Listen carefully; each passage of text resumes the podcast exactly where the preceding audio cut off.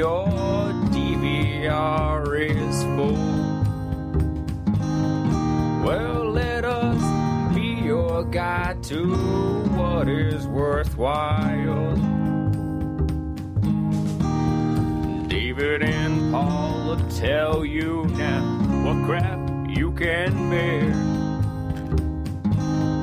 And if you don't like that, well, you can go to hell. Don't watch that. Hey, hey, hey. Hey, watch this. Howdy, everybody, and welcome to Hey Watch This, uh, the show that I don't normally intro. I usually leave that up to the very boisterous and gregarious Paul Goebel, the King of T V, but Paul Goebel, the King of T V, is not here this week. I am here, and joining me as guest co-host uh, from the Televerse and a great friend of all of us, please welcome Kate Kolzik. Thanks for having me, David. It's always a pleasure. Thank you for doing this. Um, this is becoming a, a tradition, t- second year in a row, uh, I think, right? Um, yeah, I think so. Yeah. That that we've uh, wrapped up uh, the the at least the T V angle on San Diego Comic Con International, uh, which is something it is. You and I are both uh, in the same boat in terms of um, Comic Con being uh, kind of a religion, a religious experience for us. Um, how was your How was your con of this year?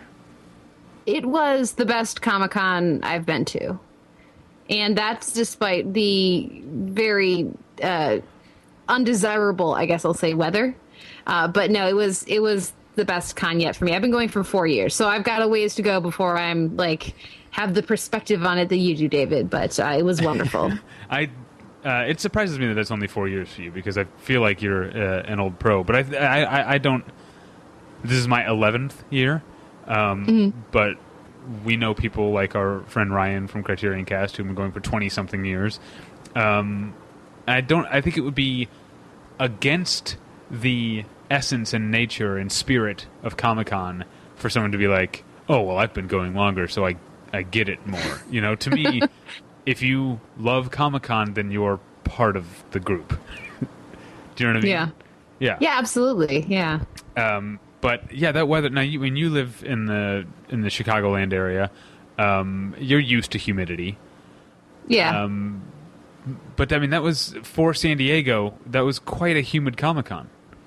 Well, and for me, it wasn't even the humidity, though. That because again, you know, Chicago, and I grew up without air conditioning too. Oh. So I got air conditioning when I went to college, uh, along with you know a cell phone. Did you um, grow so, up with cable television? Uh, when I was in high school, no, I want to say eighth grade, okay. We got a more than twelve inch or maybe, maybe more than eighteen inch uh, size T V and a non-corded phone and cable and internet in the same like week. Do you, looking back, do you, which would you rather have had? Cable television or air conditioning? Oh, God, air conditioning. Like, it's not even close. Yeah. I, I don't get any of these references. As I, I know you've talked about this before, David, as well, either uh, here or over on Battleship Pretension. Like, I don't get any of the the references to, like, Clarissa Explains It All or right. all the, like, all of the, the Nick shows I've and everything. I've never saluted my shorts. Uh, I don't know. No idea. I've um, yet to meet Pete and Pete, though I'm sure we'll have a, a merry old time once, once I do. Um, but... But no, I just have I have so many memories of just like sitting downstairs um, where the, the the floor underneath the carpet was, was cement. And so it was the coldest place to be and just waiting for the oscillating fan to turn and like vivid memories that, that way. So for me, it wasn't even the humidity. It was the lack of any shade because I burned the crap out of my oh. my calves the very first day waiting in line for the Star Trek Beyond drawing. Um I foolishly did not sunscreen. I sunscreened everywhere else. I like triple coated my feet and everything, but I missed my calves for some ungodly reason. Uh, hubris is what it was. I wasn't planning ahead. And so my, my, my legs were warm to the touch through jeans for like at least two days afterwards. It was less than desirable. It was very, it was very hot is what I'm saying. Well, I'm sorry to hear that, but um, it it did turn out well. You you got tickets yeah. to see Star Trek Beyond, the the premiere um, uh, preview night, uh, outdoor IMAX, uh, live orchestral accompaniment. Yes, and qu- and choral accompaniment as well, which, of course, for me, being a musician, is way more important than the IMAX screen uh, yeah. or the outdoor. But for other people, I'm sure it was a nice added benefit. It was it was a lovely experience, certainly. Um, there were a lot of people in line who, who walked away with sunburns and didn't get tickets. Um, did you have uh, many experiences? Uh, did you have many challenging experiences with the weather, David? I, I no, I spent a, a good amount of time indoors this time. I mean, it did keep me from doing some stuff. Like I had, uh, you know, if you went back and if you listen to my Comic-Con preview episode over on Battleship Pretension, uh, I talked about my plans to visit all the great offsites, you know, because every year there's just more and more, there are mini conventions that are all around the convention. And I had planned to, to walk around to those because I had some lighter schedules. But there were, yeah, Friday and Saturday, like, afternoons, I was like, you know what? I think I'm just going to stay in the convention center and see what's going on here because I don't feel like walking. Especially, like, the Entertainment Weekly one. I don't know if you went over there. It was forever away. No, no, I, I barely did. Uh, I barely, I, f- I felt like I barely did the con yeah. this year um, because there was just, there were too many um, days where I was I was staying about a forty-five minute bus and walk away from the convention center. So um, I cosplayed one of the days and had to curl my hair, which I haven't done in a very long time. So like I missed half that morning. Uh, and so like I, I wanted to make sure I was getting as much con experience as I could. Yeah. Um, Yeah, that's, it's like you feel like you have a responsibility when you have a badge. It was like, there's nothing I really care about Saturday morning, but if I'm not there, I'm going to like feel like I'm letting down the people who want to be there and can't be. That I do have that as well, yeah. Um, although I, yeah. I, I did spend some time uh, away from the uh, away from the convention. Um, I, I actually I saw a couple movies, but we're not gonna, we're not here to talk about movies. You saw a movie too. We're not here to talk about movies. We're here to talk about television. Um, so uh, now Wednesday is preview night, and this is, as you said, your fourth Comic-Con, and this is your first of those four times not going to the uh, premiere pilot screenings during preview night. Is that right? Yes, I was planning to because I assumed I would not get Star Trek tickets, yeah. but then we did. So happy accident. Uh, but that means I was not able to see The Adventures of Archie and Company and Riverdale and the, the other uh, pilots that screened the night. I did catch two of them actually later in the con, um, so I can talk question. about them when we get to them. Okay. But I th- that was it. Do you ever do preview night? I feel like you come down later in the weekend. No, no, I, I'm always there on Wednesday, um, but I don't do the the, the pilots. Um, oh, that's my, right. You got to get your exclusives. That's, yeah. Preview night is about picking up them exclusives from me. Uh, that's exclusives for the um, less nerdy. Uh, but you're listening to this podcast, you know what we're saying. Um, but the, yeah, this... Um, I did have a T V-related exclusive that I actually didn't pick up until uh, until Sunday. Uh, which was the Over the Garden Wall uh, soundtrack on vinyl, uh, which is very cool. I don't know That's, if you were a I'm, fan of Over the Garden Wall. I adore Over the Garden Wall. Yeah. It was in my top twenty uh, of T V shows the year that it aired, and it it just it fills my heart with joy when I see people cosplaying as yeah. Over the Garden Wall. And the last two years, there have been some. This year, there was uh, um, a, a young woman who was at the Cartoon Network uh, costume ball as as uh, um, with the, the pointed cap and everything. And she, she had this awesome cape. We actually ran into her walking to the con, and she like she I only could tell what she was because of the hat, yeah. uh, because it was way too hot for her to be wearing this gorgeous like double lined cape outside. But um. Uh, and I also saw the um, the Highwayman, uh, and also the the the bar the Betty Boop inspired one. Right, yeah. So there was there was some good Over the Garden Wall cosplay this year.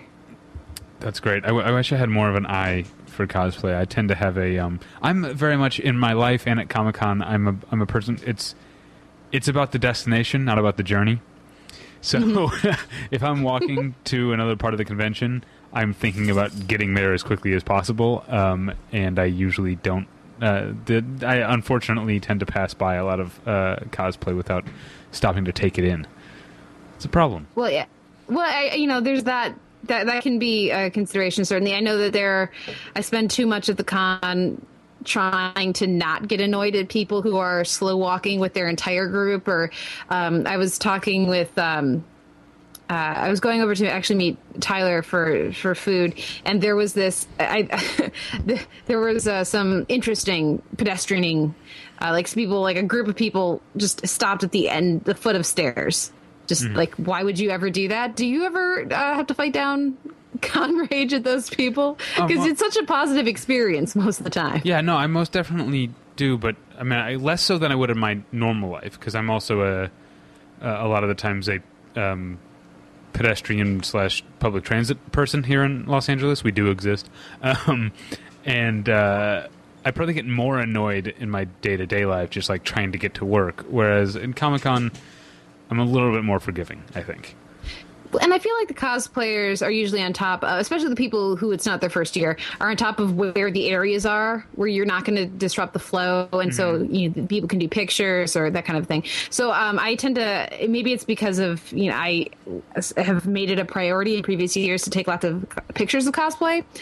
Um, uh, to put on, put up on Twitter. Um, but I, I, I have a, like, I know where some of those spots are. So maybe I have a, I'm more like looking for, for the cosplay. And certainly last year I cosplayed the whole convention. So that, that shapes the way that you view this stuff as well. But, um, yeah. no, I'm always looking for, um, there are particular properties that I'm uh, very fond of, or, or also ones that are underrepresented. Usually like, you couldn't like turn around without seeing at least one or two adorable young Rays from Force Awakens, um, uh, or sorry, uh, from just the latest Star Wars, and um, yeah, that's what it's called, right? The Force. It, that is what it's called. Yeah, you're oh, getting Rogue One confused is with Sharknado: The Fourth Awakens. Yeah, which you also couldn't avoid those those uh, hired cosplayers either. But um, but when I so when I see someone like one year there was this group who was the the Party Down crew, uh-huh. Uh-huh. which was a. was fantastic, or um, like something like Over the Garden Wall, which just has such a fond place in my heart. I'm always gonna uh, spot that when I can. So um, we've gone on a tangent here. It's been like fifteen minutes that I've been uh, blathering at you, David. We actually haven't talked about any television or panels All right, that we well, saw. Then let's get. We, we, we, we've wrapped up preview night now. Mm-hmm. let, let, yes. Let's get into Thursday. What did you do uh, T V wise on Thursday? Uh, Thursday, I we we got to the con a little later than normally. We would have liked to because Star Trek went late. Um, and also, my sister cosplayed as Sapphire from Steven Universe with com- blue body paint. And yeah. you you haven't seen Steven Universe, David, because you don't like beautiful things or joy. Um, I don't have anything but... against Steven Universe, except that I... in my mind, there's a competition between Steven Universe and Adventure Time that doesn't exist anywhere else. Yeah, yeah. But yeah, I no, decided... But... It's the same thing as, uh, in my mind, there was a competition between You're the Worst and Married, and You're the mm-hmm. Worst One. um, but I'm still like... Like, I'm whenever I see someone, like, post about how much they, like, excited for the new season of You're the Worst, I'm like... Fuck you! You hated Married, and you're the reason Married got canceled.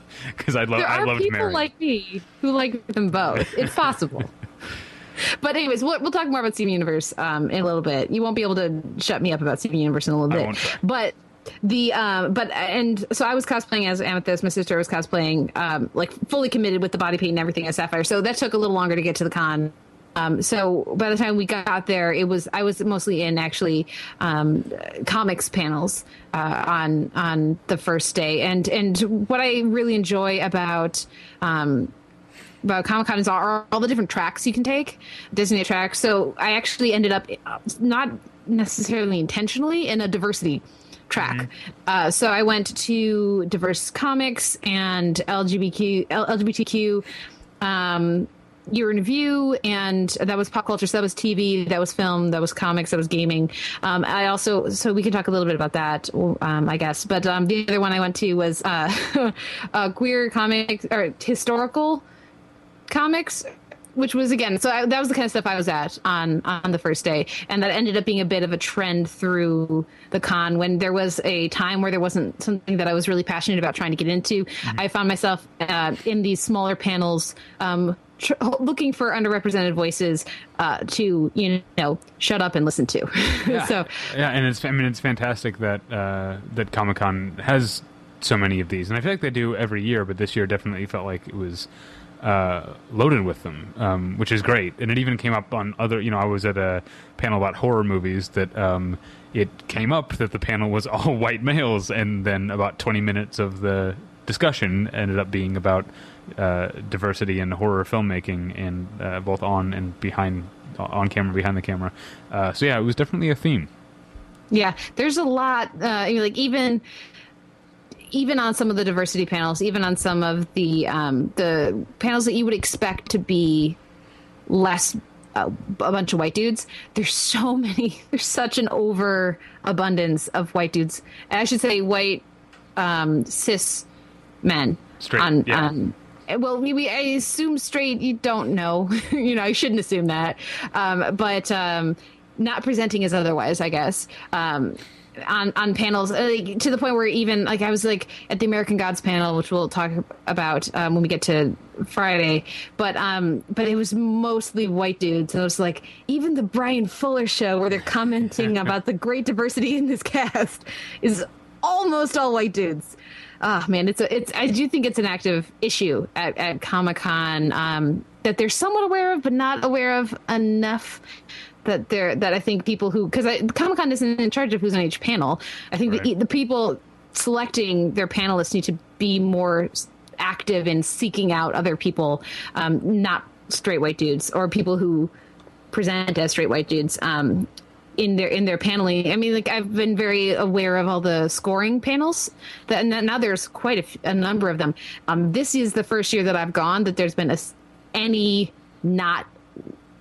Uh, not any female mm. panelist on oh, a composing really? panel. Yeah. And there's a, it was like three or four composing panels this year. There was one woman in the, the um, composing for like the Justice League animated kind of shows. And I was like, yes, there's one, there's one woman. They can't, we can write music too. Um, so uh, yeah, it's, I, I'm going on fun. One of my favorite topics here, but uh, did, did you ever notice this? Does this bother you? Cause like I started noticing it my second year at Comic-Con, and and how it just it rankles a little bit of me, um, especially on diversity panels. I guess um, I, uh, I I I'm trying to think how to how to how to frame this. I guess I have always been more. I've been happy. I think that Comic-Con is all right. I keep starting sentences. Let me. Uh, let me think. All right. I think if you were to ask a person who has no idea what kind of people they think uh, would be at Comic-Con. Um, well, a lot of those people are there, but they're going to think that it's almost entirely dudes. That is often the, the nerd stereotype, right? Um, and so I've always been happy that Comic-Con has uh, such a balanced gender representation that maybe I've become too focused on that uh, and not spent more time thinking about the uh, lack of people of color or or the queer representation. Yeah, well, and even just in the the because if you know the audience is so diverse, the audience yeah. spans every group you could possibly think of. But I do feel like a lot of times that's not reflected in the panels and the panelists and the hosts. Um, though that's getting better. Yeah, in my experience, I mean, at least. And, and I mean, yeah, part of it is people putting together the panels should. should look, but part of it is probably more um, systemic with the the industries those panels are representing. You know, there yep. aren't as many uh, comics writers and artists, unfortunately, and aren't as many people working in T V uh, who aren't, um, you know, white and cis and mostly male. Uh, mm-hmm. So yeah, the the problem goes goes deep. But if you can address it with uh, issues of re- representation on on panels, then um, that can be a positive feedback loop, because the people who attend Comic-Con are very possibly the next generation of creators and artists. Mm-hmm. Well, that was great. So that was that was that was my Thursday. Um, what was your Thursday? As far as T V, I had uh, I didn't get to any T V till till late in the day on Thursday, but I had a back to back panels back to back that represent sort of the two types of pa- like T V panels you get.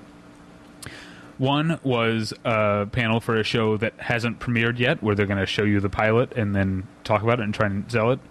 and one is the opposite end of the spectrum, where it's a show that has just ended a season and has literally nothing. They haven't even started writing the next season, much less shooting it, and it's just sort of a, like, hey, wasn't that great type of panel, which is, so you, you get those. Those are the two ends of the T V panel spectrum. So the first one was for the new uh, Michael Schur sitcom, uh, The Good Place, with Kristen Bell and uh, Ted Danson. And they showed the pilot, and I was I was really into it. Uh, I it has a lot of uh, great it has a lot of great jokes. Um, if you don't know the the premise, Kristen Bell plays a person who um, fi- wakes up finding herself in the good place, aka heaven, but it's not heaven because the show is very specifically not Christian or Buddhist or Jewish or anything. It's not Zoroastrian. It's not any.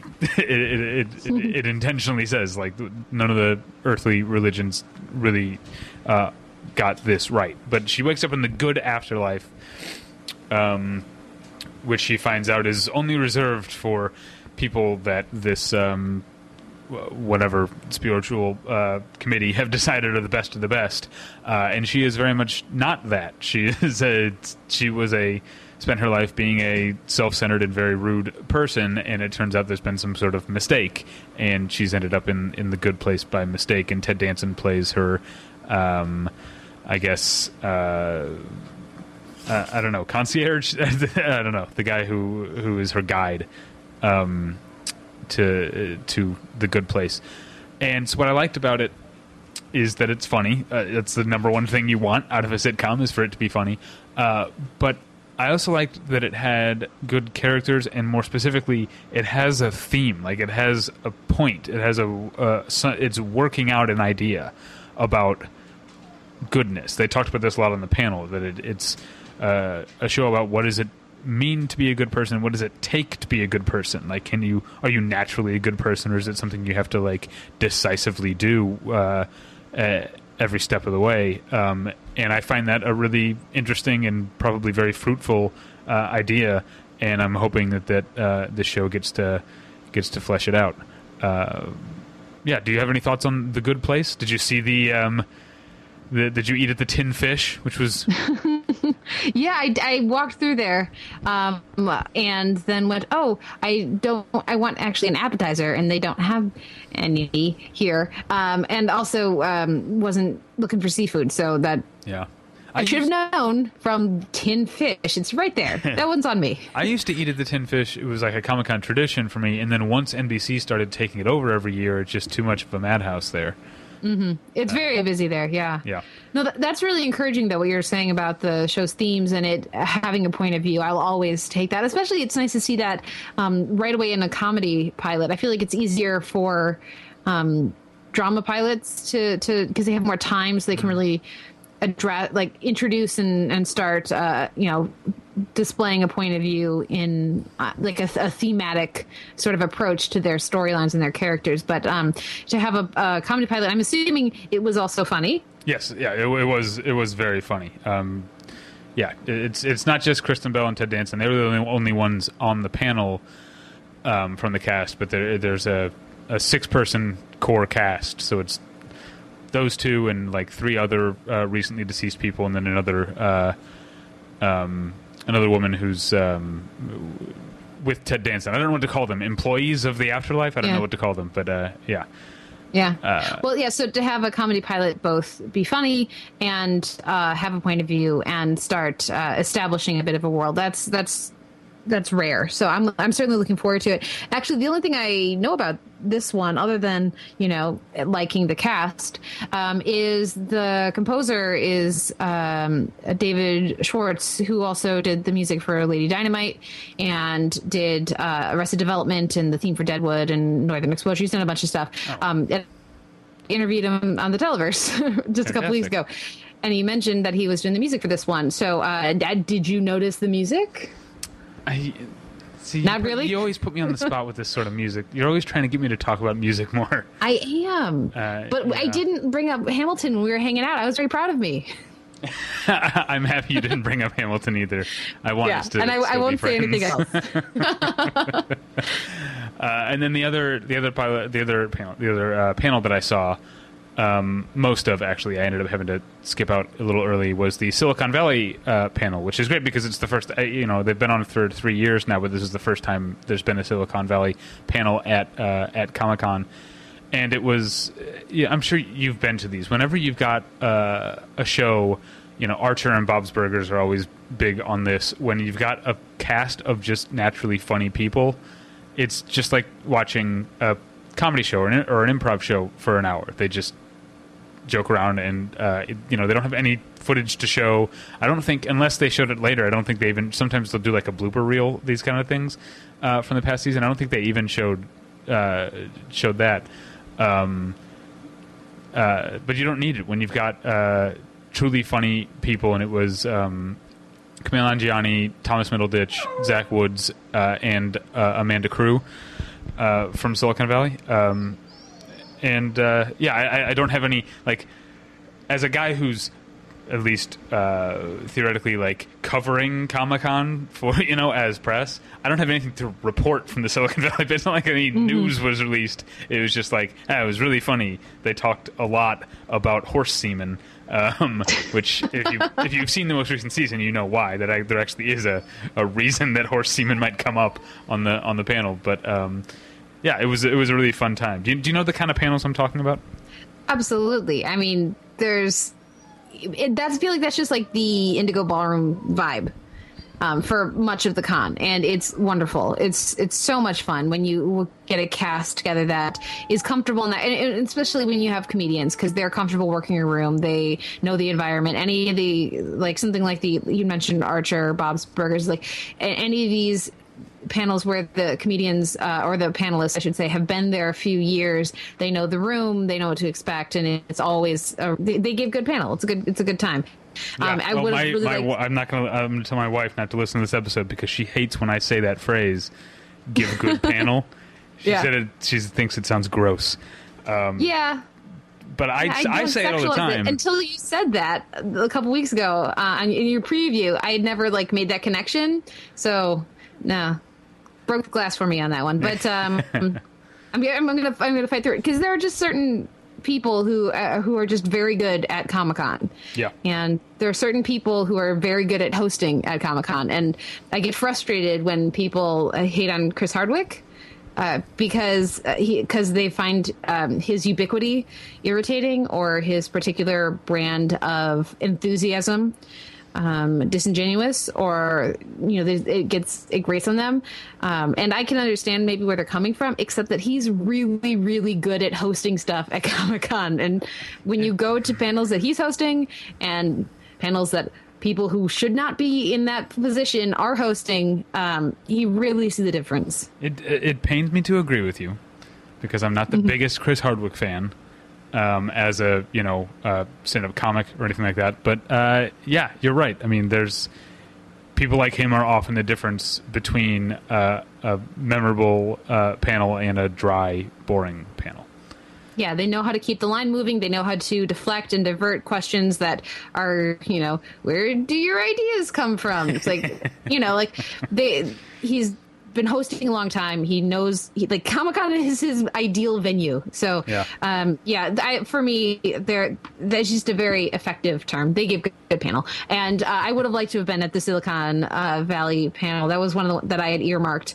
Um, but unfortunately, by the time I, I could have uh, gone to the panel, but I couldn't have gotten into the panel, I assume, based on what the line was looking like outside of Indigo earlier in the day. So that's why I missed out on that one. I'm glad it was no, a fun that, time. That line, this is something we can talk with this year, lines moved faster, with some exceptions for obviously like, you know, Warner Brothers and Marvel and Hall H, like that was always going to be what it was.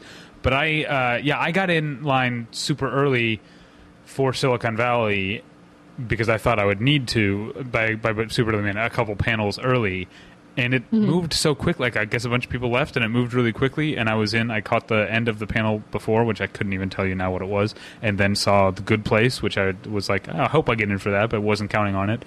And um, yeah the the same thing happened with Indigo Ballroom on on Saturday, but we'll get to that.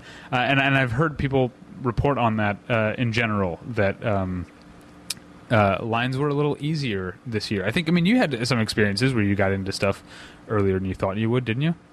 Yeah, I did. Um, I was expecting to have to line or queue for quite a while for American Gods, but we walked right in to six B C F, which is, I want to say, like the third, or no, sorry, the fourth largest room, one of the largest rooms um, that isn't Hall H, Ballroom twenty, or Indigo, uh, if not yeah. the largest one that is not those three. Yeah, probably. Um, yeah.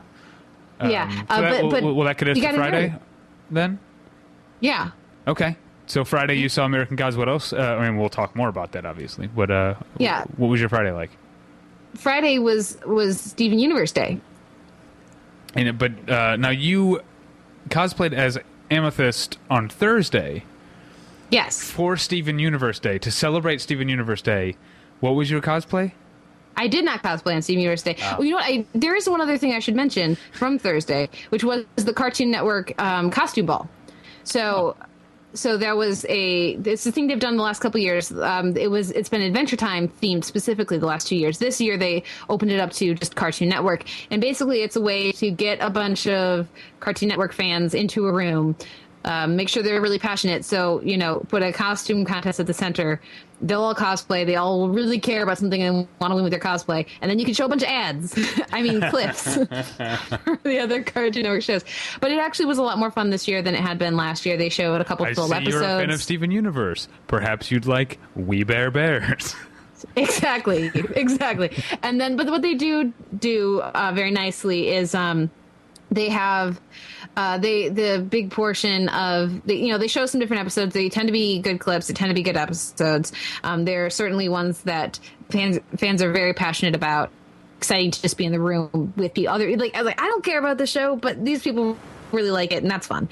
Um, but they they also are really good at the uh, the costume portion of it, so they get everybody anybody who wants to do it lines up. You don't like you aren't required to, so like I didn't participate because I knew I wasn't going to win, and mm-hmm. I was also quite comfy in my seat, um not climbing over people, um but they get everybody in the back, and then they play some music, and they have like a runway, so like people like saunter down the whole room and like dance along, um and so it's just it's a lot of fun. And then they have uh celebrity panelists from the different shows, like Rebecca Sugar from Steven Universe was there, um and there were some other um Uh, like voice actors and creatives from different uh, Cartoon Network shows. They each pick one person, and then the audience by cheer, get, you know, awards the uh, the winner, and they get like a T-shirt or something. Um, so that was that was part of why we had the more uh, Is it a elaborate Bear cosplay Bear T-shirt. No, I don't think it was. I, I don't remember exactly what the prize was. It was something that was cool. I remember being like, ah, fair enough, decent prize. Um, but I'm not remembering specifically what it was. Um, but that's why we had the, the cosplay on Thursday. That's why Maggie like went all out on Thursday um, to represent well at the at the yeah. ball. Yeah, but no, Friday we got up at four a.m. because the Steven Universe panel was the first thing of the day, and we knew we had like a forty-five minute commute to get there. Mm-hmm. And if something happened, like, for example, we missed our four thirty bus by one minute, which we did. Oh, no. And then we had to wait another half an hour before we could get in, uh, get on the next bus. Um, we wanted to make sure that we weren't going to get locked out of uh, the panel that we were most excited about all weekend. So um, that uh, that was why I did not. I was originally planning to cosplay um, on Friday, but I bumped it to Saturday because I was just like, I need to sleep more. Um, yeah, so Steven Universe was the first thing of the day for me, and it was the highlight of the con. And I say that having gone to the world premiere of Star Trek. um It was amazing, and I could talk about it all day. I talked about it for about twenty minutes on the Televerse. Um, so rather than monologue about it, I would love, if you have any questions about this, I can tell you about it. Oh, if I have any questions about the Steven Universe panel. Okay. Yeah, about, about what it is, or like what the deal is, or... Well, do I, I mean, am I supposed to pretend I didn't talk to you on Saturday or on Sunday? Um, no, you don't have to.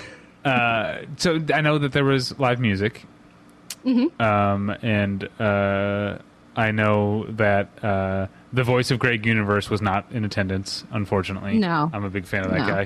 Um, and he does get some good songs, but he he was not there. Yeah, have you, I feel like he's been to one, like he's because his name's Tom Sharpling, and he has another he has an internet radio show um, called The Best Show that I've been listening to for uh, close to ten years. Um, And so I know from him talking about it that he has been to one San Diego Comic Con, and I think the reason he hasn't gone back is because he felt that no one, none of the Steven Universe pa- fans were interested in him. They were all there for the other cast, and no one uh, cared that he voiced uh, Steven's dad. Uh, though I wonder if if his role has grown over the years on the show, maybe that uh, that would be different now. Oh man, it would have been wonderful if, if he had been there to do one of the songs. Um, because they, so Steven Universe had a musical episode um, the week of Comic Con, mm-hmm. uh, earlier, like on t- aired, on, aired on that Tuesday. It's called Mister Greg, and it's amazing. And um, he is a prominent part. It's like basically a Steven, his dad, and Pearl episode dealing with some really intense interpersonal dynamics between uh, Pearl and. and Steven's dad, Greg, and um, that you, I never thought that they would actually, I didn't even know that they would ever address on the show. So it, it was some really fun music, um, heavily featuring Greg, and um, and some really beautiful, beautiful emotions. So if he had been there, he could have sung one of one or two of his songs, and that would have been awesome. He would have gotten a very warm reception too. Not as much as, you know, Estelle, and not as much as Dee Dee Magno Hall, who does uh, Magno Hall, I should say, who voices Pearl, and not as much as Michaela Dietz, who voices Amethyst, but he would have gotten a lot of love. There was a lot of love in that room. Well, I'm happy for him, and maybe someday I'll I'll watch the show. But uh, I no, I, I just, I just want to know, um, did you now? Okay, last year at the Adventure Time panel, R- Rebecca Sugar mm-hmm. was on. That as well as Steven Universe, and um, uh, she and um, uh, the voice of um, oh well, uh, uh, the voice of Marceline, I can't uh, Olivia Olson, is that right? Yeah, um, yeah, yeah. Sang the song that was to be part of uh, the Stakes miniseries, um, and uh, I got a little uh, teary-eyed. How many times? Uh, I'm going to say, I'm going to give it over and under to three times that you welled up during the Steven Universe panel? Oh, at least. Okay. Yeah. No, like, because like, Mister Greg has a really beautiful torch song for one of the characters. Mm. And um, uh, the, the singer, the, the woman who sings that role or voices that role um, is a Broadway alum and just an amazing singer. And she killed it. And she's clearly very connected with the show, very connected to the character, and loved the doing the song.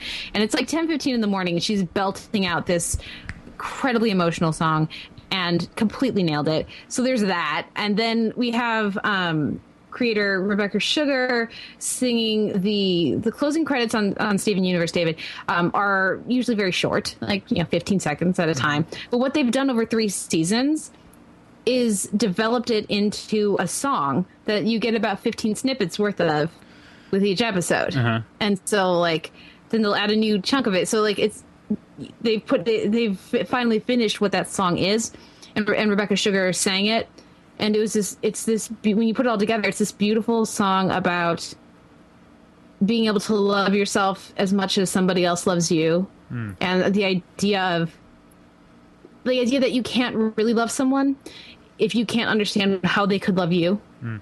Then you're really only, you're idolizing them, you're worshiping them, but you don't have an equal relationship. And about just how hard that can be to love yourself. And it's just, it's just absolutely beautiful, gorgeous. It's very emotional. And it's a simple song, just ukulele voice, but it was wonderful. So there's another one.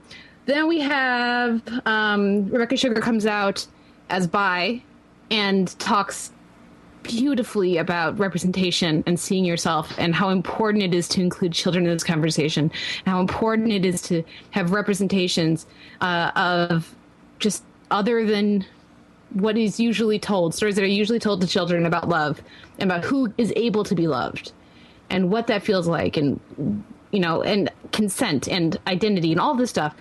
So she talked about all that stuff. So I'm just getting misty even talking about it. Mm. So yeah, there's at least three off the top of my head. And then the panel was closed out by Rebecca Sugar playing a song that's going to be featured in an upcoming episode um, that she wrote when she was going through a really tough, struggling time to help kind of walk herself back from a ledge. And that was also really simple, but really powerful, too. So it was an amazing experience. Uh, the panel was just fantastic. It's all up on, on YouTube. You can watch it all there. But and, it, and I, I watched it again since then. I was watching earlier today to kind of relive the experience. And it's it's great to watch it there. But it was just incredibly powerful live. So this is the best, the highlight of Comic-Con for me in my experiences oh. there so far. And the other ones that are up there for me are the Hannibal Panable from last year mm-hmm. and the Firefly ten-year anniversary. So, you know, David, you know much how much I love Hannibal mm-hmm. and Firefly. So that speaks to, and, I, and I've only recently in the last year started watching Steven Universe. But as far as I'm concerned, like the stuff they've been putting out in this most recent batch of episodes, the last couple of weeks, and they have two more weeks coming still, is the best stuff the show's ever done. And it's the best show on television right now. It's going to be in my top three, if not my number one, at the end of this year. It's just amazing, amazing the storytelling that they're doing at Steven Universe. So your okay. listeners need to watch Steven Universe. It's amazing. Okay, you've convinced me I might watch it. No, I definitely yeah. want to watch it. Definitely want to check it out. Yeah. Um, so good. I'll real quickly say, as far as Friday, uh, the only thing that's even remotely T V related, but goes back to what you were saying uh, earlier about diversity, is I, I went to a panel called Women Below the Line. And this was, uh, it was at the new Comic-Con, the campus keeps expanding. Um, and so this was an official Comic-Con panel, but it was in the Marriott, where they uh, have opened up new um, ballrooms and, and have panels um, in a in a different. So now the now the the panels take place at the convention center, at the Indigo Ballroom, at the library, at the Horton Grand Theater, and at the Marriott. So this was new okay. this year. Go ahead. Where is this? Where is the Marriott? The Marriott. Yeah, which one is this? Is this the one with the Conan wrap? Yeah, the Marriott's the one directly. Uh, I don't even know which direction. I've been going for eleven years. I don't know which direction anything is. uh, but, uh, you know, if the Indigo or the uh, the Hilton Bayfront where the Indigo Ballroom is, is on one side, the Marriott's the one on the other side okay. of the convention center.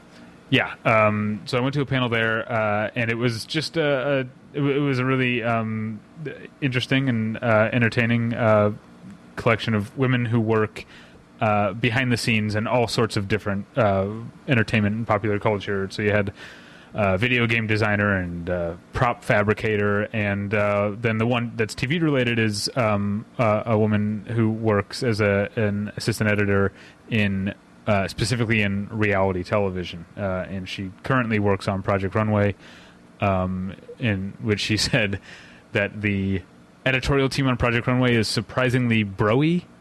um, more so than other, like she's worked on like Gator People or whatever that show is called, and like Project Runway is like the broiest editing room like she's she's seen, uh, and that was um, an adjustment she had to make. Uh, uh, that's very interesting to me. Yeah, um, I, you you don't anticipate that, but that's yeah. that's really interesting. Yeah. yeah. Uh, but yeah, she uh, she was she was very entertaining. Uh, I can't really say much else, but it it was it, it was. Uh, Like we talked about, it was good to, to hear these kind of stories, even when it necess- you know, it's not like they spent the entire time talking about what it's like to be a woman behind the scenes. Like they just talked about their experiences and their jobs, and then that stuff would come up, uh, you know, uh, a- every once in a while. You know, in the in the entertainment industry, you work a lot as a contractor and not as a salaried employee, um, which I know from experience sucks anyway. But it especially sucks when that means you have fewer um, uh, human resources representatives. Um, so you're working as a contractor in a male-dominated field, and there's going there's the, unfortunately going to be a ton of uh, harassment. And um, not only does that suck, there's almost no place to report it a lot of the times uh, uh, in these fields. Um, that was one of the more upsetting things I learned, but mostly I learned that uh, these women are all uh, awesome. Nice. So uh, that's like the only T V-related thing I can really talk about um, okay. for, for, for Friday. Uh, so let's get back to back to you. Well, I saw two pilots. I watched two pilots while I was waiting for American Gods. And I also saw this thing with Shatner. It was a motion comic thing that was very poorly run and scheduled and planned panel. But um, but they, that was followed, fortunately enough, by uh, People of Earth. Uh, uh, new uh, new show on T B S with Wyatt Cenac as the lead, and um, from uh, I want to say Conan O'Brien and Greg Daniels. There might be somebody else in the mix there that I'm forgetting about. Um, but that was actually a really strong pilot. Um, what I told you when we, you know, when we were hanging out on Sunday was, when's the last time a comedy pilot made you laugh in the first thirty seconds? Right. And this one made me laugh in the first thirty seconds. Not like a, you know, falling off my chair, but like a surprise chuckle, like kind of thing. Um, so uh, those slightly less forced and incredibly fake sounding is that. But, um, I'm not, that's just, I just thought that was how, that's how Kate laughs. Yeah, yeah, no, I hope I hope I don't. Who knows? Who knows? But um, anyways, it was uh, it was very um, it was very strong. Um, not, you know, we're not talking all time great comedy pilot here, but but very strong. We watch a lot of pilots and uh, over at the Televerse, and I'm sure you've seen more than your fair share, David. Um, and a lot of them are just bad, just bad. But um, this one has a really strong premise, a really strong and um, identifiable central character. Um, you feel like you get a sense of who he is almost immediately. Um, it's got a fun premise that'll, or like a, they're setting up a, a at least season long arc, potentially series long arc that could go a lot of different places and be really fun. Um, and they have a strong supporting cast. Um, the the standouts in, of which are Brian Husky, who people will know from like everything. Yeah. But I know him particularly from Veep because I reviewed that over at the A V Club. So I have to be very up on who's in that one. And he's okay. a reporter over he was on also Veep. Um, Chet, the paramedic on Children's Hospital. Yes, of course, of course. Um, so he's get, gets a lot and of fun he, stuff. Uh, in, he also in the pilot. Cut his own heart out in the Preacher pilot. Oh God, yeah, I was so boned when that happened because I was very excited he was on Preacher. Yeah, uh, but not not for long. Um, Anna Gasteyer's in it as well. She's she does a good job, of course. She's a lot of fun. Um, so yeah, it was just it was um, it's about this guy who goes to interview. He's a reporter or a journalist. Um, he goes to interview members of a group, a support group for experiencers or people who have had, you know, alien experiences. They don't, they prefer that term to abductees. Um, so, you know, and, and the, each, you know, these different members in the group have different, like, oh, it was a reptilian, it was a gray, it was a, this kind of a thing. Um, so he, of course, treats this with skepticism. He's usually used to covering things like gun control and, uh, you know, and really important social issues.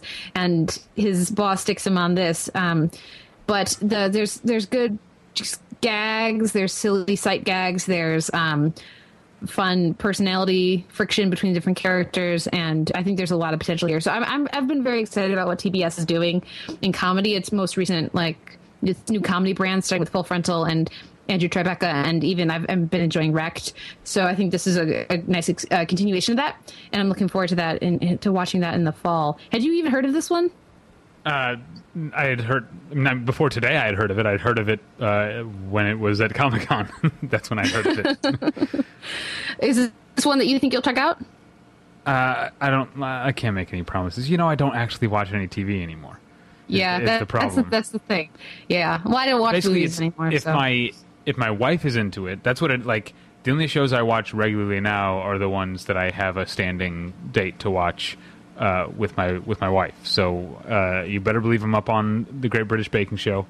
Because it's amazing. Uh, and I'm up on The Night Of, and that's kind of, oh, and Unreal. Um, I'm seeing Unreal through at this point. But, uh, yeah, uh, super excited did about anybody, The Night Of.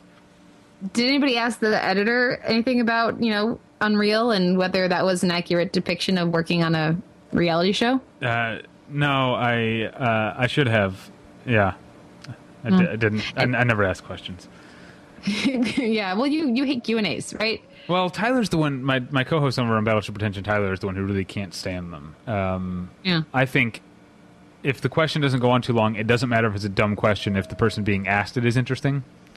Mm-hmm. You know, last year at the there they had a panel for the movie Rock the Casbah with Bill Murray, which everyone has already forgotten that movie, and it also like had no real point being at Comic-Con. It's not a Comic-Con type movie. Um, but someone asked the question, it was like, what was it like making this movie? Like the most generic question. And Bill Murray goes on this like soliloquy about Morocco and the people and music and food and spirit and essence and the wind of Morocco that was like one of the most beautiful things I've ever uh, seen happen. So um, I don't mind dumb questions as long as the person on the panel uh, knows what to do with them. You know what I do mind, though, David, is hour-long slots for two half-hour shows uh, with panels after them. Yep. How are you possibly going, which is what this panel is at for People of Earth tried to do. So they did, they showed, they screened the episodes like twenty-two minutes, something like that, because there's no commercials, of course. Yeah. They bring out their panel, um, including John Cryer moderating for some reason. Um, and then the panel talks too long because they have interesting and funny people on it. And then they start powerless, like with fifteen minutes left in the panel. They start the twenty-two minute episode, and then they still bring out the cast, including Vanessa Hudgens, Danny, I think it was Danny Pudi was there, and uh, Alan Tudyk were all there. Um, and you can't possibly make that. Who, who thinks, thinks this is a good idea, Dave, is what I want to know. If you have an hour long slot, a forty-five minute show, or in this case, two twenty-two minute shows, you don't have time for a panel. Yeah, I remember once, um, this was years ago, going to a Lost panel, and beforehand it was Heroes, and they showed the Heroes season three, I think, premiere. That's how long ago this was. Um, and then they brought out the entire cast of Heroes, you know, introducing them one by one. So you've, well, we've watched a forty-five minute show, introduced eleven or twelve people, and now we've got six minutes for a Q and A.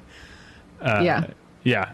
Um, yeah, yeah, it's it's a uh, but sometimes I don't know, some of these actors you like them better when they're not using their own words. Yeah, that that can be a thing. Certainly, that can be a thing. Well, and the fact that I can't remember who from the Powerless cast was there tells you how much I connected with that pilot. Um, oh, okay, so, that's what I was looking at. My next question was Powerless good? Yeah, mm, not really. Um, it's not horrible. Uh, it has it has a. a high concept that it establishes very quickly, um, unfortunately through voiceover, which is almost never a good idea as far as I'm concerned in pilots, especially comedy pilots. Um, scratch that, just in general. They're not good on drama pilots either. Like, if you're not Jane the Virgin, I probably don't want to hear your voiceover.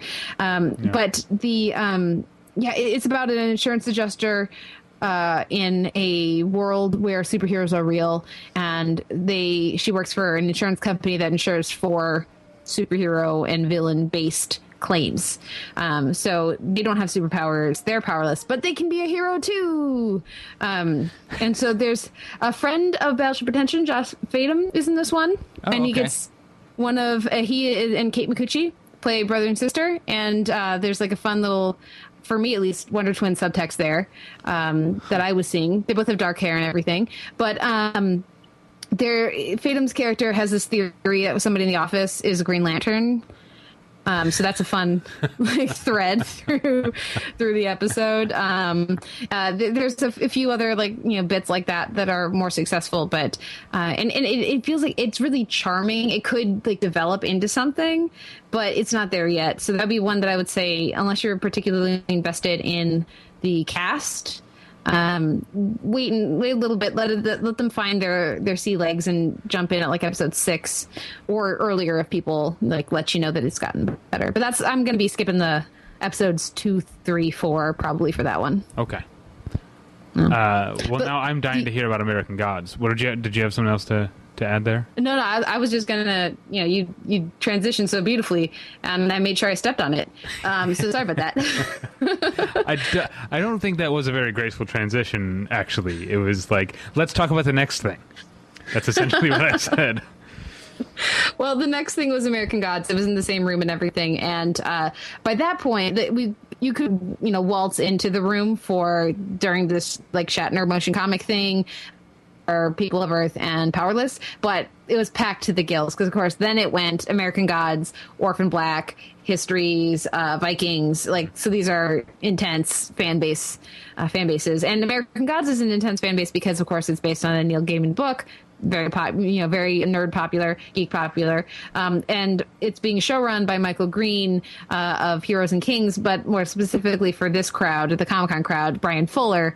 Of course, of all of the nerd shows. Yeah. um, yeah, Star Trek, through, you know. Um, so the I have not read the book. Um, I was there at the con with my sister. She has read the book, um, or she's like, I think she's reading it. She's like two thirds of the way through. And anyways, um, the the panel was was really fun. They they showed like a teaser trailer that had some footage, um, or it, it was more substantive than one might expect, considering the show doesn't premiere until next year. Um, but they've been filming for for a bit. It was moderated by Yvette Nicole Brown, who's wonderful, mm. and she had like read ahead several scripts um, and screenplays for the show, and clearly also had read. Anybody who's seen her on Talking Dead knows that that woman does not go into these situations unprepared. She's fabulous at this kind of thing. Um, and yeah, it was just a really exciting panel because the, the again, like you said, with um, The Good Place, the, the show is very interested in engaging with themes and engaging with uh, social commentary and people's point of views, exploring the concept of belief and faith and what that means and what people believe in and why. Um, the do you know the premise of American Gods? Uh, no, I don't. Okay, well, it's set in my, a my world dog where either. I don't know if you heard that. Yeah. uh, we'll see whether uh, my sister's dog does. So far, he is a country unheard from. But um, the it's set in a world where uh, reality where all of the gods from any religion throughout time are real, exist, and are immortal, um, to my knowledge. I could be speaking out of school there, but I, I believe are immortal, and they have as much power as they have people who believe in that. And so there are these these really obscure gods who are still around, but nobody believes in them anymore. You know, like there's you're not going to find a bunch of people worshiping the Egyptian pantheon or the, right. the ancient Greek or that kind of thing, but they're still around. And um, there's also so there's this batch of there's the, these old gods, but then there's also new gods um, of like T V and technology and all these different things that have become deified in in more modern culture. And so it's this. Uh, you follow this guy, uh, Shadow, played by Ricky Whittle, who people will know from The Hundred. And he gets out of prison and is offered a job by Mister Wednesday, played by someone I know you're a fan of, uh, Ian McShane. Yeah. Yeah, it's, it's going to be, dude, it's going to be so good. I'm so excited because the clips we get of him, he's going to be awesome in this role. Um, and that's not having read the book, but everybody I know who's read the book says is even more excited about it than I am. But yeah, so Ian McShane returns to weekly episodic television because I'm telling myself his role on Redonovan doesn't exist. And um, he's uh, he's this mysterious figure. Um, not having read the book, I assume he is a god. I believe I know who he is, but considering they call him Mister Wednesday and, and not by the name of a god, I feel like that's a spoiler. Um, but so, so Shadow gets sort of immersed in this world, and there's like each chapter of the book follows a different immigration story of these of immigrants coming to America and bringing their f- beliefs and their faith with them, oh. which then brings the gods with them. So you're also following these different gods through time as they discover America. And so there's, it's like an immigration story on some levels. It's wow. an exploration of faith. And it's, it also, there's like dream logic and dreamscapes. This is like so perfect for yeah. Brian Fuller. So anybody who liked Hannibal, and, and David Slade is directing the pilot. He, of course, he directed the pilot of Hannibal as yeah. well as Mizumono, the season three, uh, season two finale, um, and many of the the series' most uh, visually affecting and stunning episodes. Also directing episodes is Vincenzo Natali, who directed mm-hmm. the first three of season three of Hannibal. Also visually stunning, yeah. um, his work there. So, like, there's every reason to believe that this will be another incredibly intellectual and thoughtful, but also very emotional and very visually uh, distinct series. And so I'm incredibly excited for this one. That sounds great. Yeah. Uh, did you stay for Orphan Black? No, I did not. Um, I, I have a big place in my heart for Orphan Black. I've actually re- I covered I reviewed every episode of it for three years, but um, uh, I know that there are people who were waiting to get in who love it even more than I do. So I, I left the room. Very big of you. So uh, I, I went and um, I don't even remember. We went. My sister and I went to something else that we were excited about, um, but I don't even remember what, what it was because we were still on an, uh, American Gods high. uh, yeah, that's all I did T V wise on on Friday. Um, I saw a movie. Uh, I thought I was seeing a movie called The Woods. It turned out it was called Blair Witch. That was exciting. Um, that was a big Comic-Con reveal. Uh, yeah. Well, did you have other like Comic-Con-y moments like that, or was that the main one for you this year? Um, that that's definitely the the the biggest one. Uh, as far as like panels, I mean, as a movie guy, I'm a big fan of director Luc Besson, who did The Fifth Element and La Femme Nikita and Leon the Professional.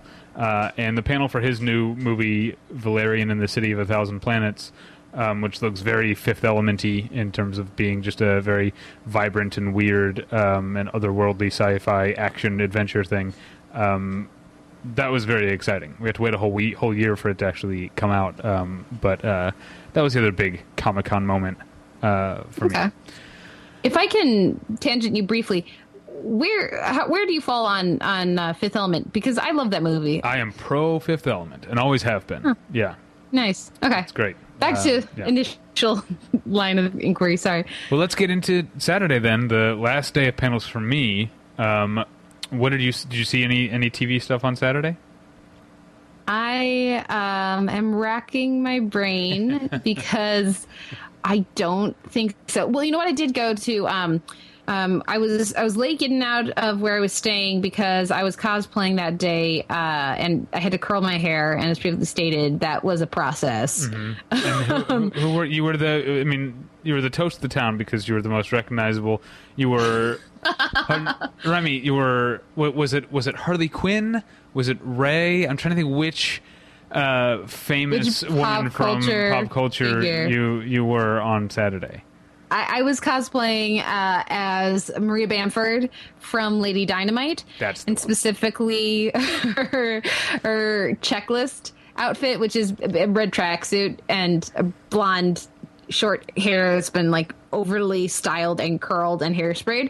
Um, I do not have blonde hair, but it was too cheap to buy a wig and or bl- dye my hair or get it cut the right way.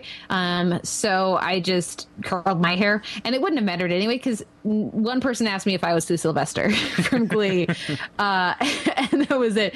Um, so I though I feel like the universe rewarded me for my cosplay because I first of all I enjoyed it, and if I want, I'm set for Halloween now, which is nice. That's good. But if I want to have another holiday, uh, if you consider Comic-Con a holiday where no one gets my costume, yeah. um, which is not new to me, but um, in, yeah, in two mean, ways, the universe smiled short, on me. Short, curly, blonde hair. One Halloween, I went as Brian Krakow, the character from My So-Called Life.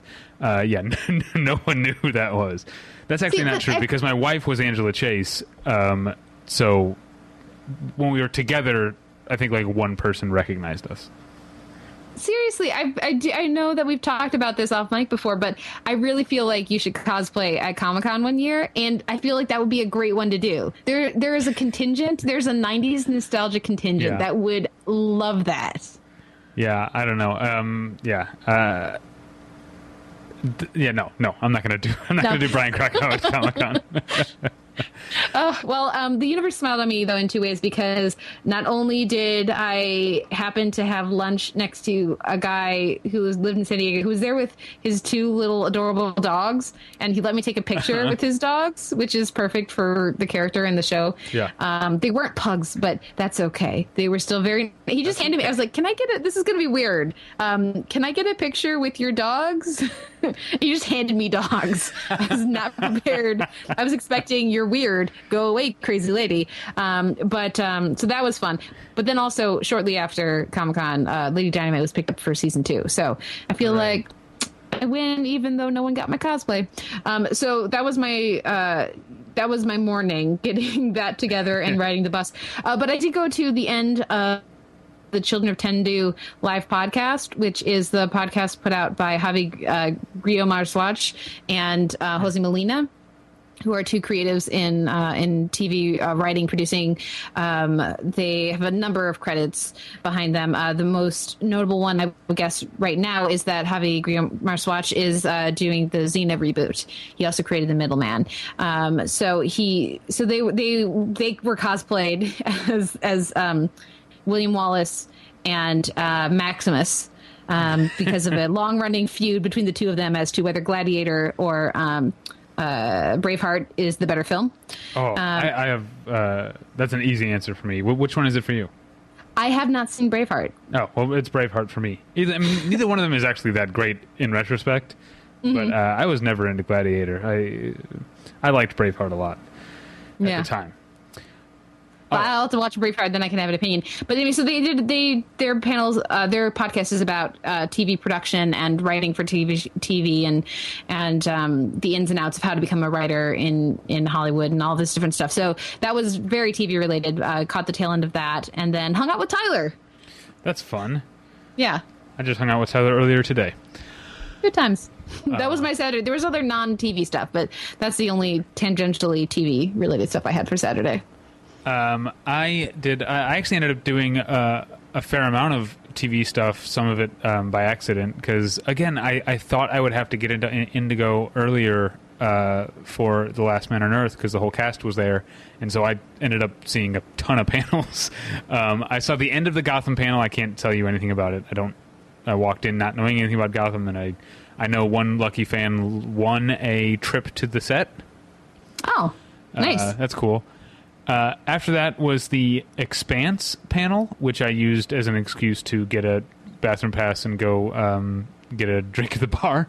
But I did come back and watch some of the Expanse panel, and um, that seems like an interesting show. Uh, and again, uh, to go back to the theme of the of the con and diversity, this was maybe the most diverse cast that I saw um, on. on any stage uh, at San Diego Comic Con. Uh, now, you watch all of T V. Um, have you watched The Expanse? I've seen the first, I want to say, four or five of The Expanse. Mm-hmm. Um, if I'm confusing it with another sci-fi show, it might only... If it, if it only has like a six-episode run, then it would be like I've seen three. But I, I feel like it had a ten-episode-ish okay. run.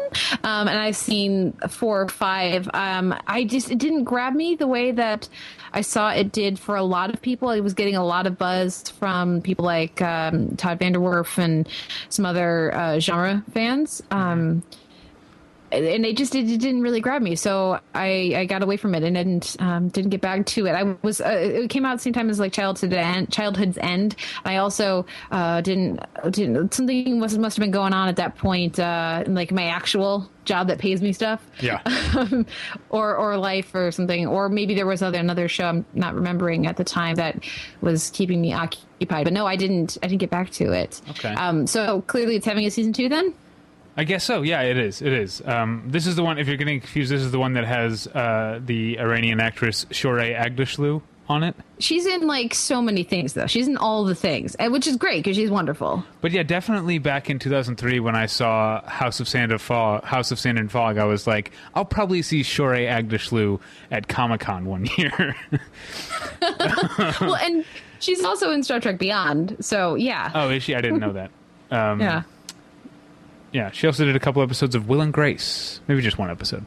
Anyway, yeah. um So The Expanse was interesting. Then I sat through... I've never watched an episode, a single episode of The Magicians, but I sat through The Magicians panel. Um, and um, speaking of our mutual friend, uh, Todd Vanderwerf, who uh, tweeted that the only thing he was sad he wasn't at for Comic-Con was The Magicians panel. So I, I kept tweeting him updates uh, about uh, about the, the Magicians panel, even though I know nothing about it. Uh, but that also seems like an interesting interesting show. Um, have okay. you watched any of that? I've watched. I watched the first episode and promptly stopped watching it because they had a uh, rather um, irritating is not a strong enough word, and offensive is a little too strong of a word. Um, but it's just nearly, nearly to the offensive level. Um, uh, faux sexual assault uh. scene.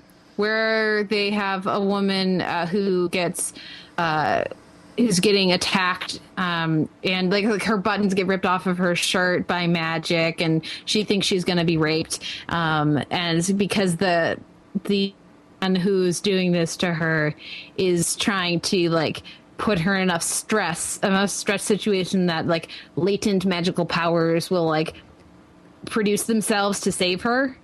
And he's like, I would never, I would never. I'm like, mm, cause you just like basically did. Yeah, no, so, it's, it's that kind of uh, I hate con- you show. constructed, constructive attempted rape.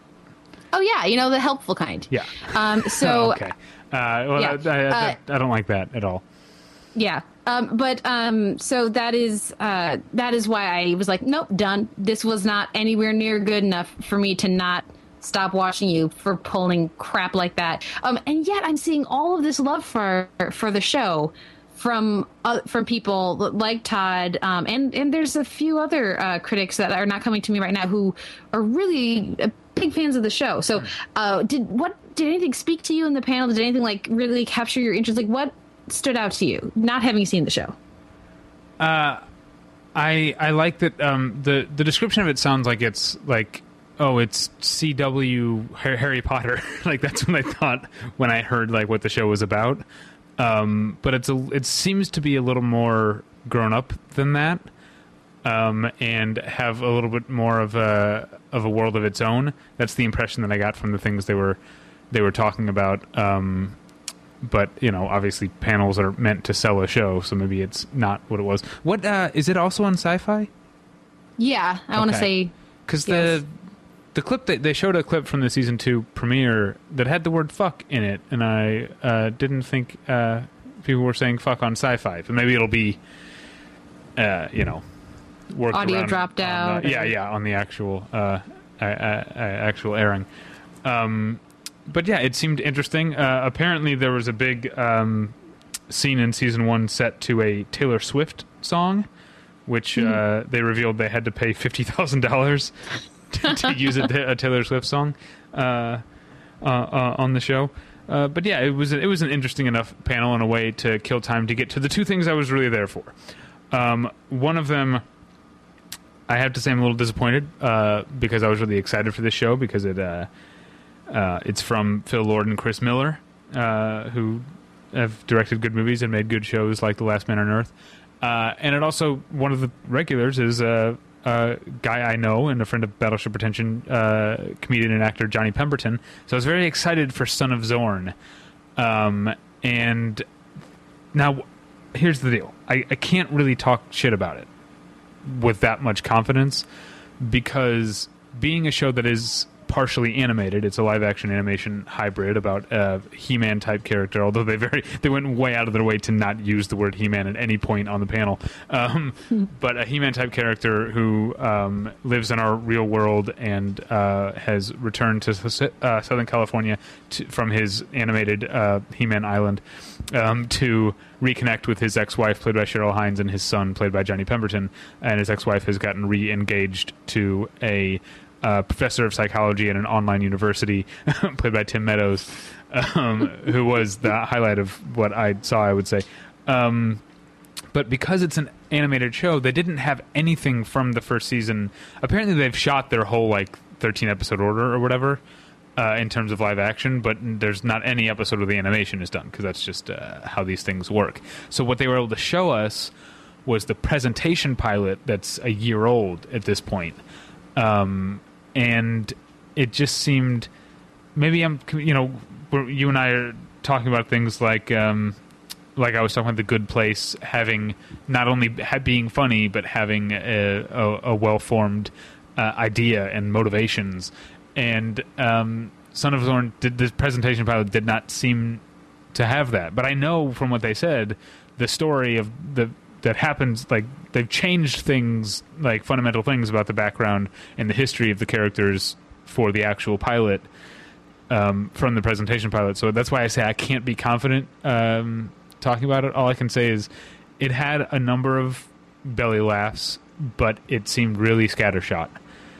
Um, mm. mo- most of the best, most of the best jokes uh, came from the fact that this animated... this cartoon civilization that Zorn comes from. Zorn is voiced by Jason Sudeikis, who is not present um, uh, at the panel. But the the island and the culture he comes from is barbaric and incredibly violent. Um, and so most of the jokes were just sort of uh, gags um, that were juxtapositions of like this eighties kid cartoon animation and horribly violent and gory things happening. Um, there's the there's like a, a giant like magical hawk animal thing that gets like mercilessly slaughtered.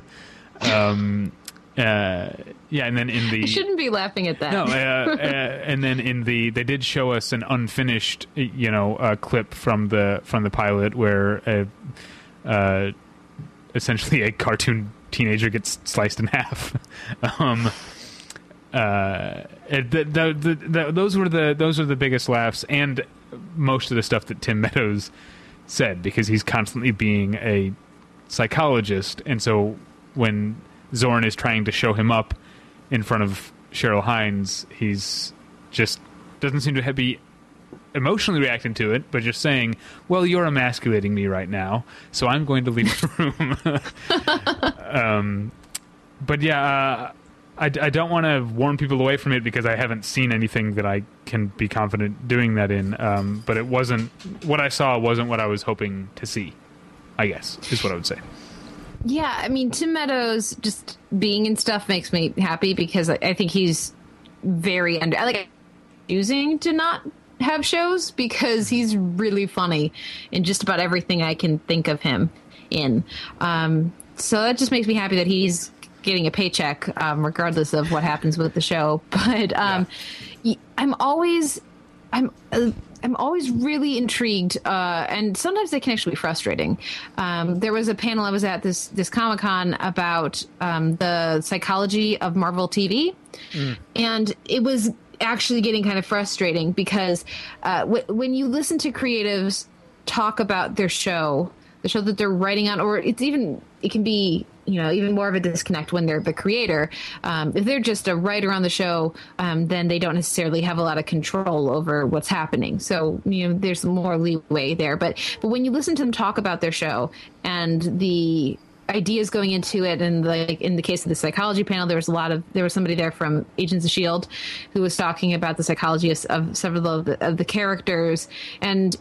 It was way better than anything they put on the screen. And I was just, uh-huh. I almost wanted to leave the panel because I was just so irritated.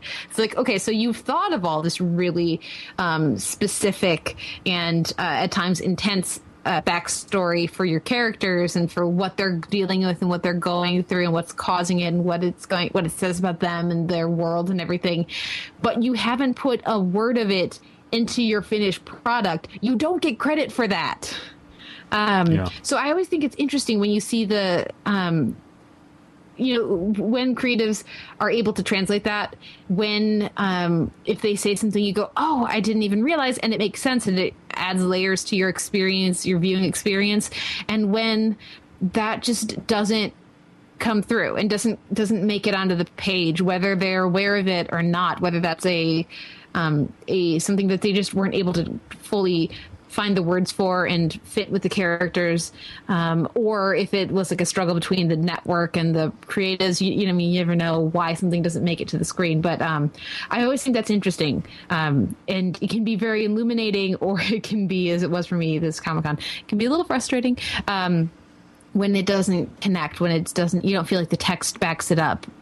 So hopefully that, that'll be in this new product, this new version of the show. But um, at least they're thinking about it. At least they like ha- have come up with this new backstory and this new like character related stuff. So if their mm-hmm. belly laughs are still there, I mean, maybe. Yeah. Yeah. And then after that was The Last Man on Earth, which uh, very much like the Silicon Valley panel was uh, just a big hour long fuck around, but no complaints. Um, there's because in the same way the, they are writing season three now, um, but they haven't shot anything. And also they can't really tell us uh, anything. In terms, if there's anything even a little bit newsy I could tell you about The Last Man on Earth is that they hinted very heavenly, or very heavenly, very heavily that um, like, you know, season two had a different location, you know, Malibu instead of Tucson. Uh, they hinted very heavily that season three will no longer take place in Malibu for the most part. Um, so that's the most I can tell you as far as uh, what I might have learned from the panel, but I still laughed my ass off for an hour. Especially, you know, it's sort of, uh, I think I said this, I said this in my, my little uh, write-up of the day at Comic-Con on Battleship Pretension, that um, much like the show itself, the Last Man on Earth Comic-Con panel has improved mightily from one year to the next. Last year, it was at ten a.m. It was just Will Forte and January Jones, and no one seemed awake enough to really have a good time. It was kind of a snooze of a panel. This time they put it near the end of the day, and it was pretty much the whole regular cast. It was Will Forte and January Jones and Kristen Schaal and Mel Rodriguez and uh, Mary Steenburgen and Cleopatra Coleman. Is that right? Um, uh, it, it was it was everybody. Uh, do you watch Last Man on Earth, Kate? I have not gotten back to it ever after giving up part of the way through the first season, um, but I have followed your enjoyment of it yeah, through you watch I, this. I one hundred percent can't blame you for giving up halfway through the first season. I um, I mean to go back. I just haven't had the time. So I'm really encouraged by, you know, what you've been saying about it on, on the podcast, and certainly the coverage uh, of the panels that they've been having too. It just sounds like that would be a blast. I think there's there's nothing wrong with a panel at Comic-Con just being just a bunch of people goofing off, because yeah. the whole point of it is to have fun for a weekend. So I think yeah. those are some of the, the most entertaining panels. But um, yeah, I hope to catch up back up with it someday. Because it, it's just like a weird enough show, and uh, the premise and everything, that once, now that I'm encouraged that they've gotten over the really tiresome uh, gender politics of the first season, um, and they've moved on to other things, then I'm much more interested in the show. If you like the weirdness, that's that's what season two. That's what I'm talking about. Like, it almost feels in retrospect like they had to do a shallow, shallower, more conventional storylines in season one is like a proof of concept to Fox, and like people mm-hmm. enough people watched it, they were like, okay, now do what you want. And season two gets so much deeper and weirder and uh and heavier at, at times uh, as well. Um yeah, I definitely recommend uh catching up with that. Uh but the as as funny as Will Forte is, um the absolute star of the panel was Mary Steenburgen, who um now, you won't know this because you haven't watched uh, season two, but um, at one point in season two, they, they're all sitting around the campfire singing. But instead of singing, they are rapping uh, Informer by Snow. Um, I think you're I think you're a little younger than I am, so I don't know if you remember the uh, cultural phenomenon that was Informer by Snow. But uh, the song was a big deal. Um, and it's very funny that they do that in the show. And on the panel, Mary Steenburgen did the chorus of Informer, uh, which is hilarious if you know that song. Um, and then, uh, yeah, she was she was great. She was very eloquent, um, and um, then she was also very uh, goofy and and funny. Uh, and uh, yeah, everybody was. That that was. Um, That was one of, one of the funniest panels, probably the funniest panel, probably edging out Silicon Valley for the funniest panel I attended. But uh, that's it. Then I went and had sushi. that's yeah, that, that that's my Saturday. I, I went to that Psychology of uh, Marvel thing. Actually, maybe that was even on Sunday. Yeah. Yeah, I, I didn't do any panels on, on Sunday. I actually, yeah, that that uh, Mondo exclusive, uh, the the Over the Garden Wall soundtrack that I talked about earlier, uh, I got that on Sunday instead of instead of preview night because the line was too long on preview night. Um, did you do anything else on Sunday besides have a delicious uh, quesadilla and some margaritas with me? Delicious margaritas as well. Always, yeah. always a pleasure, sir. Um, yeah, I went to the Animaniacs Live panel, which was uh, a little underwhelming. It was fun, but it could have been a lot better. Um, they were pitching really hard for their live uh, show. They, they, the the people behind uh, the composer for Animaniacs and Rob Paulsen have put together a two-hour long show to to like fit with a symphony orchestra, so they can be hired and contra- contracted out to come in to play with the symphony orchestra and do like a whole show. And they were pitching that hard throughout the panel. Okay. And um, that was a bit of a downer. And I also just, Animaniacs has a big place in my heart. I was very excited for this panel, um, but the the songs out of context, just they're very they're fun, and they're some of them are very educational, and I have a bunch of them memorized, but they don't have any emotional impact. And so seeing them performed live, just one after the next after the next, be like, and we've got another one. It just doesn't really doesn't really work if you're putting in the context of stories about the show and about your experiences and your memories, and you have like a moderator, separate moderator who's like prompting, hey, can we get a little a few bars of, you know, the the Countries of the World song, um then that, I think that works a lot more organically. But right. This was very much a, like, there was no desk. They just had, they had like headsets and there was a keyboard up there, and they were like, we're gonna pitch you our show so that you'll hire us. And uh, I feel like it was a really Uh, a wasted opportunity, or a lost opportunity, even though it was fun, even though the crowd was very much into it.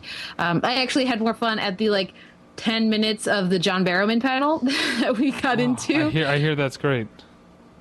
Oh, it was very fun. Yeah, it was. It was fantastic. Yeah, the year we were, I was in there with my sister, and we were we were placed in there. There were two seats like up in like this third row or something that we were put in, like ushered over to when they were letting just a straggler, you know, a few stragglers in. Mm-hmm. And so we, we could see really well. We were over to the side, but like you're up by that giant screen, so we could see really well. Um, and, you know, just John Barrowman is there in his Zap Brannigan cosplay, uh, wearing a rainbow tutu, which apparently he donned at some point during the panel, because we okay. peeked in earlier and he didn't have it, um, and rocking the crap out of um, stiletto white booties, um, and it's just like, you're just watching, like, you realizing I'm never gonna look as good in heels as John Barrowman does ever in my entire life. I'm comfortable with that. The man is working the crap out of these heels, and his legs are amazing.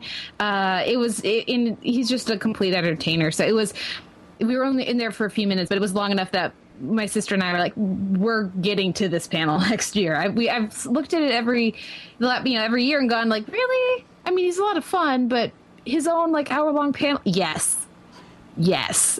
so I'm so awesome. looking forward to that for next year. Do you have any things that you're looking forward to, like hopefully being at the con next year, or maybe, you know, you'd like to see? Oh, that's a good, that's a good question. Um, Let's, uh, I don't know, let's bring the Great British Baking Show to the to Oh my God. Comic Con. I would line so hard for that. Yeah, yeah. Would you, I, um, you and I could cosplay together as Mo and Sue. Oh, yeah, Mel and Sue, yeah. Mel and Sue is what I meant to say. Would you be Mel or would you be Sue? Uh, I think I'd be Sue, right? Because oh. okay. uh, uh, shorter I could hair? Be Mel. Yeah, yeah. Or maybe I'll just have to be Paul Hollywood.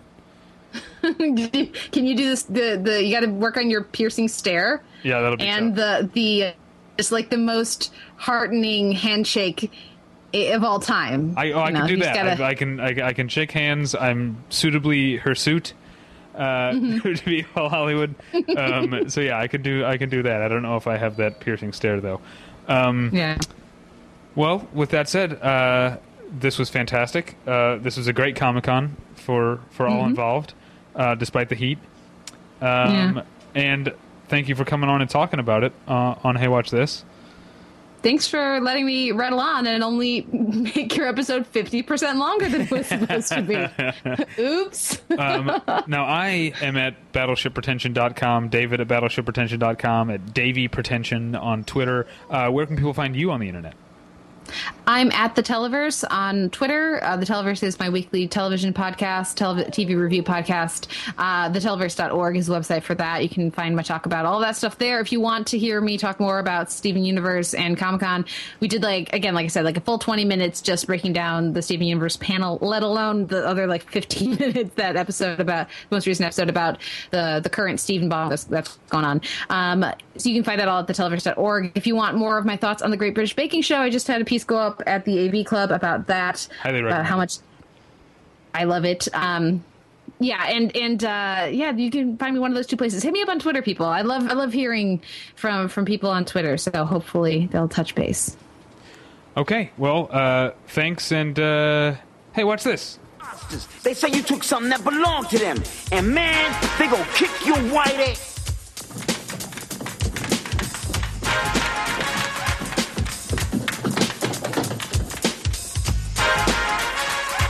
Imposter, I'm just a middle-class worker from Toronto. In spite of how I sound, single and platinum, bigger than Marley and Jimmy and Yellowman, but I'm not even mulatto.